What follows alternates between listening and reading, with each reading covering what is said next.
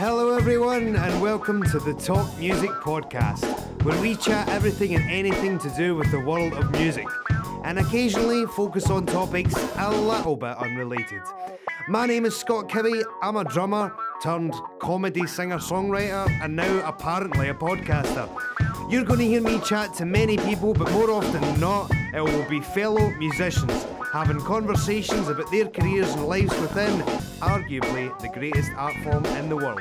And you get this for free. That's right, for free at scottcowie.com. Guest this week on the podcast, Mr. Brian Ray. The man who I think's got the coolest job in the world, and I'll tell you the reason why. He stands at the side of the stage with his guitar, sometimes his bass, playing with Paul McCartney, performing the greatest songs ever written by anybody. Did you watch the Grammys the other night? Brian Ray was on stage with Paul McCartney, he was on stage with Ringo Starr. The Beatles, of course. Fantastic. Brian is an absolute gentleman. A few days prior to playing that Grammy show, he took the time out to chat to the Talk Music podcast. Did you also see it on Twitter? He's backstage at the Grammys and he's tweeting about the Talk Music podcast. Unbelievable, total professional. It's an honour and a privilege to talk to Brian Ray. Before we get to our interview with Brian Ray, Ryan Tyler, the lead singer of the band Pedro, the very first podcast that we had, Pedro opened it up. The first track that was on it, Twitter went crazy. So we've got Ryan Tyler, who's got some solo stuff coming up. You can check him out on Facebook and Twitter. So he is live in the studio right now. He's going to give us a track. And then we'll be right back on the Talk Music podcast, chatting music with Brian Ray.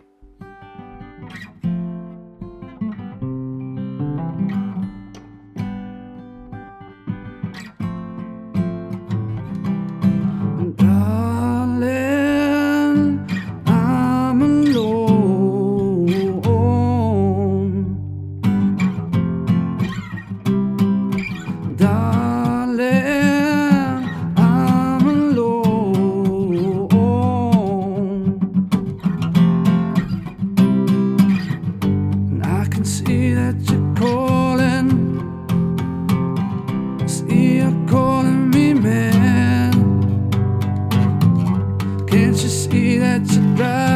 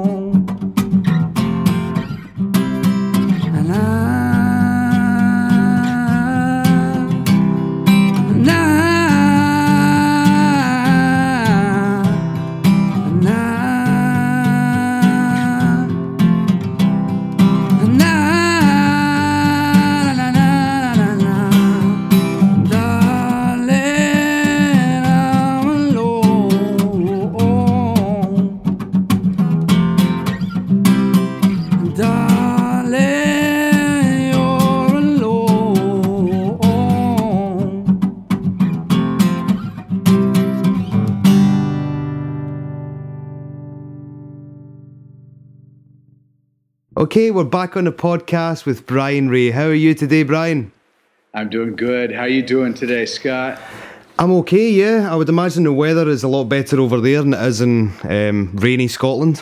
I just went to take my dog for a walk and I had put on a light sweater, which I immediately had to take off and tie around my waist. That I don't mean to make you jealous, but yeah, it's nice here. Oh, well, listen, the only time the weather is good here is when I'm looking at my desktop background, which is, of course, a picture of Los Angeles. Anyway, you've had a busy couple of years, but I want to go way back, way back when you started playing music. Who made you want to pick up the guitar and why, Brian? Oh, that's uh, you know that goes back a long way. I was just intrigued with early rock and rollers. So, you know, those early Elvis records with Scotty Moore playing those dangerous, badass solos like Heartbreak Hotel and uh, and uh, all the other songs of that time, of the early uh, mid '50s, early rock and roll period. The guitar was really featured and that was a new thing for popular music to have guitar solos. I mean, that was one of the defining features, I think, of rock and roll. And um, I, he just had a great sense of space, as I said, danger and uh, fluidity. You know, uh, uh, rock around the clock with that great guitar solo uh, by Bill Haley's guitar player. I forget his name right now. And then on through uh, Link Wray, uh, Dick Dale. Um, uh, uh, Duane Eddy. These guys just intrigued me at a very early. I'm four years, two years old, and I'm already a guitar fan. So you know, it was it started pretty early for me. Now, talking of Scotty Moore and the old Elvis recording.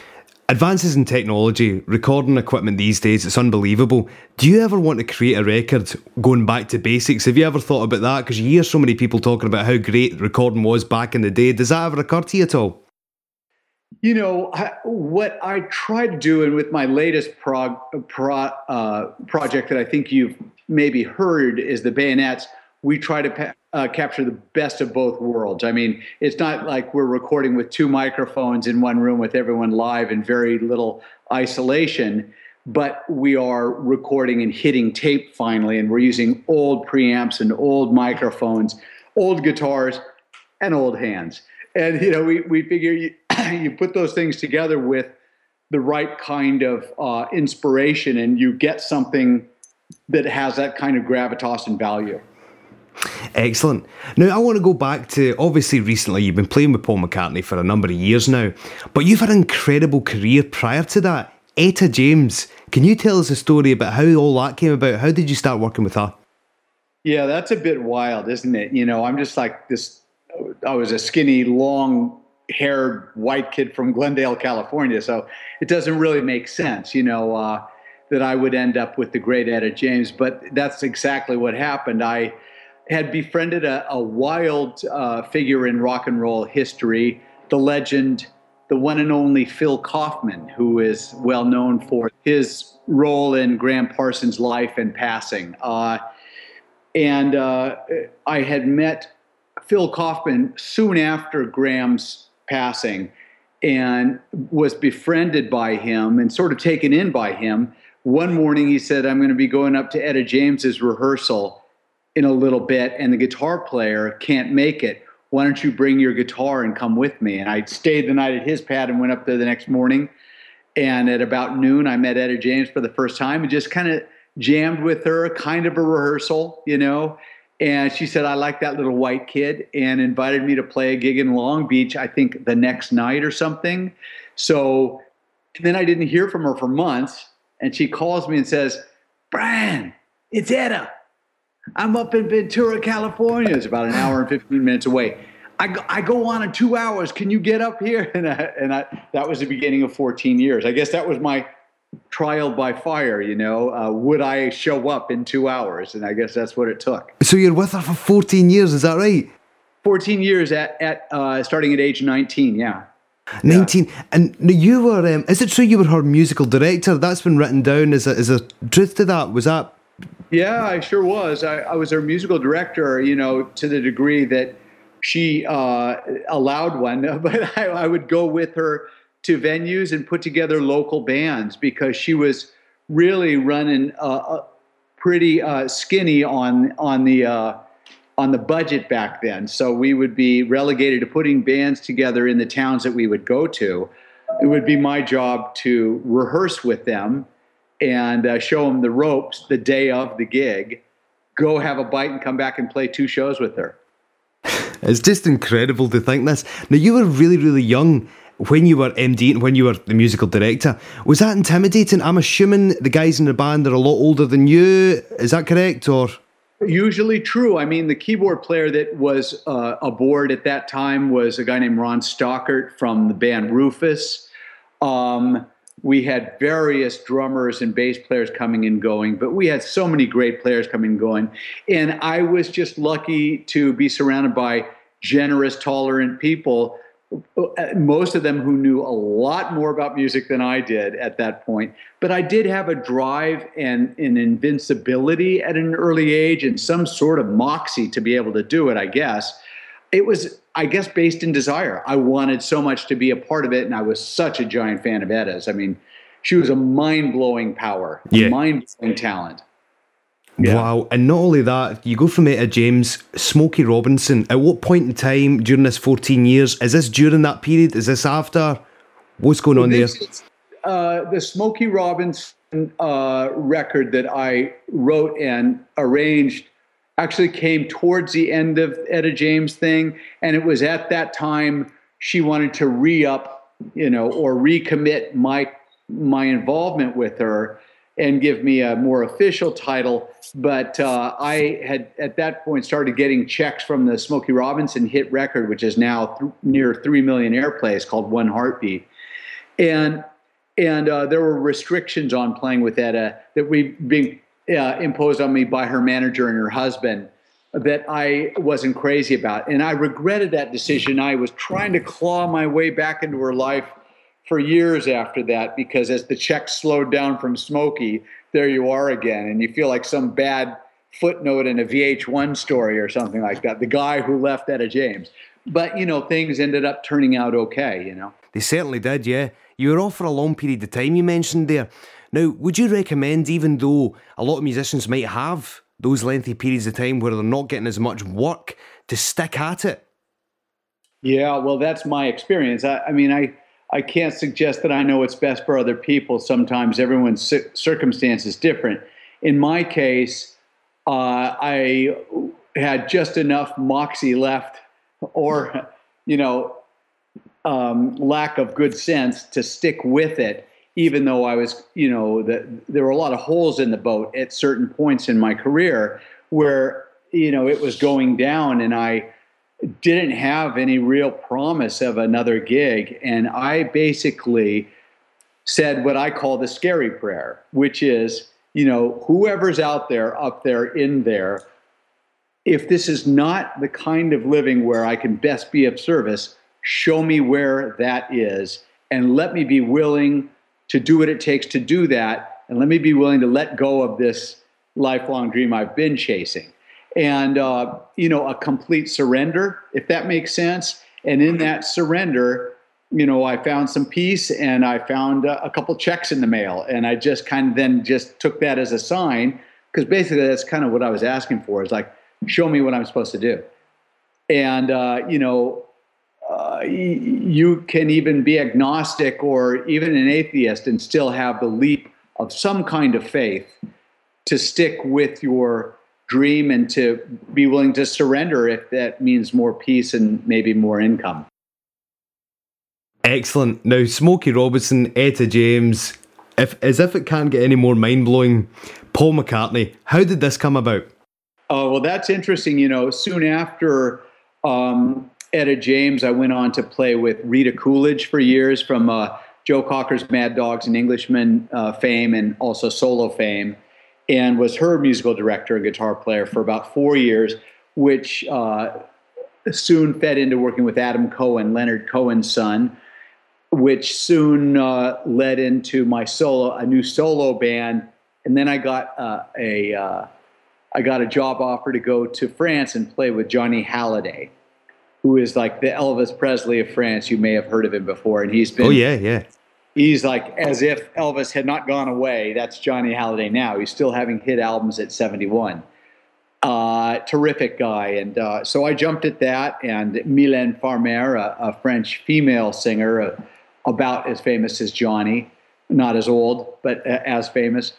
And uh, the drummer on both of those gigs that happened to get the audition, win the audition for both of those gigs, was none other than Abe Laboriel Jr., who Yeah. is uh, Paul's great drummer. And uh, I don't know, Abe and I just clicked straight off the bat, day one. We found ourselves in a foreign country, not speaking the language well, days off, going to movies, you know, having a laugh, going to eat, walking through France, and just became buddies. Came time for Abe to leave because he had an offer to go do an album with Paul McCartney, and he was playing with other people. Uh, at which time I missed him a lot from the French gigs because I was still there. But I I asked him. I said, you know, you guys are about to go on the road with Paul. I hear. Uh, who's going to play bass when Paul goes to piano, and who's going to play guitar when he's on bass? I mean, he goes, oh, we're looking for a guitar player who plays a bit of bass. And I said, I'd love a shot at that. And he said, oh, that's cool. That's a great idea. And then he gave my name to David Kahne, the great producer of several of Paul's uh, albums and uh, many other hits. David Kahne put a band together for for Paul for that Driving Rain album. Uh, Abe put my name forward. David Kahne called me and said, "Can you come down to my office right now? I have a gig that's that's uh, possible for you to do one song with Paul McCartney for the Super Bowl. One song, 2002." uh, pregame show, not the halftime show we did. I said, I'd love to, of course. I got down there and we just chatted, you know, he handed me a bass and I fiddle around on bass, not even plugged in. He's just kind of watching me. Guitar, same thing, kind of fiddle around, talk more about music. And he said, I have a good feeling about this. I'll put your name forward. We'll see what happens. And I get a call the next day, can you be on a plane tomorrow to New Orleans? And that was the beginning of the Paul McCartney thing. So, you know, and So your was your first gig the Super Bowl? Is that right? the first Super Bowl, we did two. We did one in 05, I guess it was, and one in 02. Imagine joining a band and being told that your first gig is at the Super Bowl. I think it's safe to say at that point you've made it. We're on the podcast talking to Brian Ray, and we're going to segue into a great band called the Walcotts, who are out there in Los Angeles. Our friend, a great friend of the show, Greg Barnes, is on the hammer for this one. Check this out. One, two, three, four.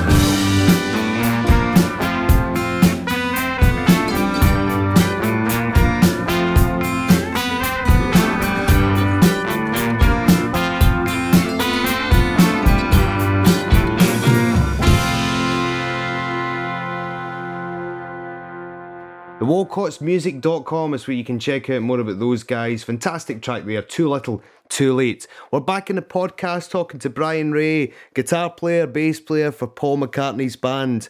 Now, Brian, Paul McCartney rated so highly, a great singer songwriter. Everybody speaks about how good his songs are, but a fantastic bass player. How highly do you rate him in the bass? Well, yeah, I mean, to me, he's uh, the most important bass player in rock and pop. And he's right up there with James Jamerson of Motown fame for best bass players ever in my book. Now, it's subjective, but I have a lot of reasons for it. First of all, as you know, bass is real is the foundation. And if you don't have good time and a good feel with a drummer, in other words, your bass notes don't sound exactly in time with the kick drum, you know, you're kind of doing it wrong. And Paul has this incredible, innate sort of time sense and such a relaxed sort of approach to time. But then on top of that, his melodic sense and his counterpoint sense is off the charts. It's um, it's something no one can imitate. You know, if you listen to records like Getting Better, or if you listen to uh, Lovely Rita, or any number of songs, being for the benefit of Mr. Kite, and you listen to the bass parts, I mean, they are pieces of art Yeah. to uh, you know to and of themselves. Yeah. And the fact that he, what he can sing and play the bass as well at the same time is just remarkable. I mean, he's out there singing, being for the benefit of Mr. Kite, lead while playing that exact bass part note for note. And it wasn't even a Paul McCartney lead vocal at the time, it was a John Lennon lead vocal, a song they wrote together. Crazy. It's, it really, really is. So, what's the first song that you play with Paul McCartney? I think it was, um, uh, I think it was Hello Goodbye. Right. Wow, it's think- just what boggles my mind is the thought of you getting an email just saying, "Can you learn these songs?" And it's just it's you know ten of the greatest songs ever written by anybody. You know, Well, first of all, and then to be looking out of the corner of your eye, and that's the guy who's singing the lead vocal. You're not in a club band, you know. But it's kind of bizarre, yes, for sure. It's very surreal. And there's a part of me that just didn't look down for a while. It's like you, know, you just didn't want to look over there. You didn't want to look. You just wanted to get the parts right. But um, you know, I wasn't sure I had the gig yet because even though I did the one sh- song at the Super Bowl 2002, there was another five or six weeks before we were rehearsed for the proper tour. And in that five or six weeks, I was told, you know, you have the front, you're the front runner for the job, but Paul hasn't really worked with you yet. So I didn't tell people I have the gig. I didn't tell myself I had the gig. I went home and I woodshedded and I studied and I just drank and ate everything Beatles, solo Paul, and Wings for five or six weeks to get to the level I think I thought that I needed to be at. And then the first day of rehearsal, you know, we play that song and many others. We must have played 14 songs the first day because we had prepared for five days as a band before we got there. And at the end of the first day, he goes, Okay, guys, sounds good. See you tomorrow. And that is the first time I thought to myself, I'm going on tour with Paul McCartney. I didn't allow myself to think that until then. But yeah, that, that was the moment. Yeah. what I love about the McCartney band is that we're also familiar with the members. Abe on the kit, you at the side of the stage, playing the guitar, playing the bass. It feels like a band. It doesn't feel like a solo artist with a bunch of session guys. You seem like really good friends, a close, tight knit unit. Is that a fair assessment? Yeah, you know, there's just a lot of love and a lot of trust, and there's 12 years of experience together now. Before Paul, I'd known Rusty since 1989. Before Paul, I knew Abe for uh, five years. Uh, I, Wix was new to me, and of course, Paul was new to me, but I had long relationships with half of the band, so it was already quite comfortable. Now, the funny thing is that Abe and Rusty didn't know each other before the band, but um, you know, there were these, you know, I knew Rusty, uh, I knew Abe, and uh, we just sort of dug in. And, you know, like with any close family, you go through periods of uh, comfort or struggle. It's just like a, a, family or a band or a marriage or anything, you know, you always do. And we're just uh, very fortunate to be, you know, five guys who get on well. We party every night, you know, after a gig Paul just wants to have a laugh and hang out. It's not like he flies off solo every time we play. And, uh, you know, it's just a good vibe. So that's why it sounds like a band, is because it is a band. Absolutely, yeah. The album last year um, received great reviews. Give me some of the highlights from last year, the big tour, everything that was going on. Well, you know, we had recorded with Paul uh, several times before, and we're fortunate enough to really be called in to go a bit deeper in the recording process with Paul than we had before, to be invited in to his process more, to be trusted with brand new songs that weren't fully formed yet. That takes a lot of trust. I mean, he's just he's just a human like any of us when it comes down to us when it comes down to it that he has the same sort of anxiety about playing a brand new, unfinished, unformed song for a bunch of people he likes and respects. He's nervous, like I would be, like you might be. Absolutely, yeah. So it takes a, a great deal of trust, but you know, after 11 years, it's like, come on, man, we we've seen each other at our worst and our best. That's and uh, yeah, just a, a great privilege to be invited into his process a little deeper than usual, and it was just a a fun time. If there was a memory that stuck out for us, it maybe it was uh, in the last weeks of the recording process here in Los Angeles at the Henson Studio, which of course is the Charlie Chaplin soundstage uh, from long ago, and it, that still exists. It's on that movie lot that Henson Studios uh, lives, and we had two rooms set up. We had one big recording room with all of our gear. You know, I had 10 guitars, basses, dulcimers, and and uh, strum sticks, and he had 10 keyboards, and everybody had all their gear there. And then down the hall, down a back hall, was a second room that was a mix room where Spike Stent was in there working away on the mixes. So we'd be in this fun back and forth process of hammering out something that's very early in its musical life and then going down the hall to hear something that's finished you know, and it was an inspiring, fun process and uh, very colorful, a lot of laughs, and just long days of hanging out together, making music and rethinking and creating and trying again and, you know, investigating. I am having a great time chatting to Brian Ray, that plays guitar for Paul McCartney, Etta James, Smokey Robinson. What a career this man has had. We're going to segue into a song by my friend Mike Smith.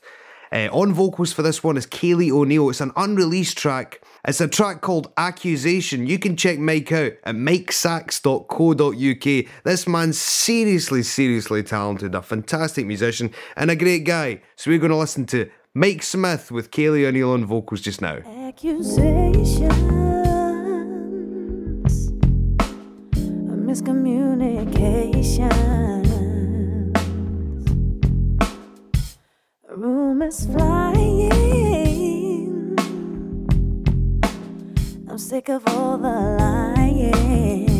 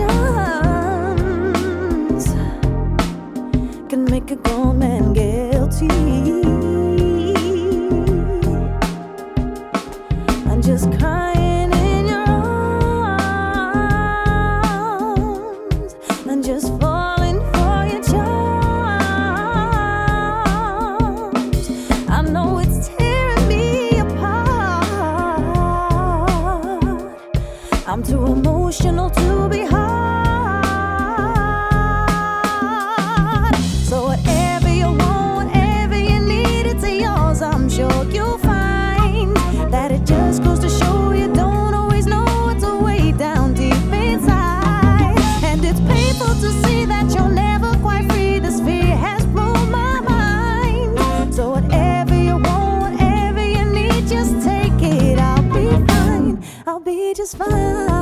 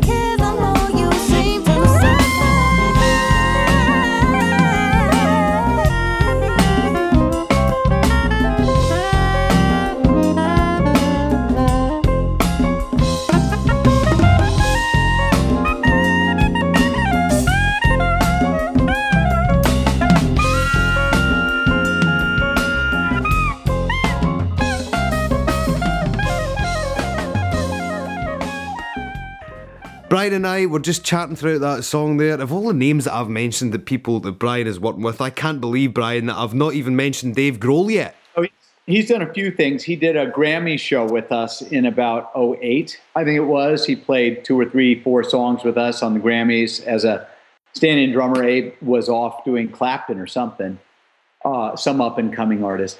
But then, uh, and then we also did the what was dubbed Sirvana, which was Paul with uh, the uh, surviving members of Nirvana for that recent song. And, uh, and we did a big show up in Seattle, Paul did, and invited the Nirvana guys to come on and play that song for an encore and a couple more. So it was quite a rave up and a lot of fun. Great guys, Dave and Pat and Chris and, you know, uh, just a, a great bunch of guys. Absolutely. You mentioned very briefly your other band, the Bayonets. What's going on there? Is there any plans to work with the band again? Have you got more solo material coming out? Yeah, well, uh, the Bayonets is a new band, a new project with uh, Oliver Leiber and myself. Oliver is a singer songwriter.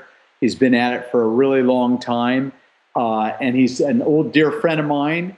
Um, and we've been collaborating for years together. He collaborated with me on my first two solo albums.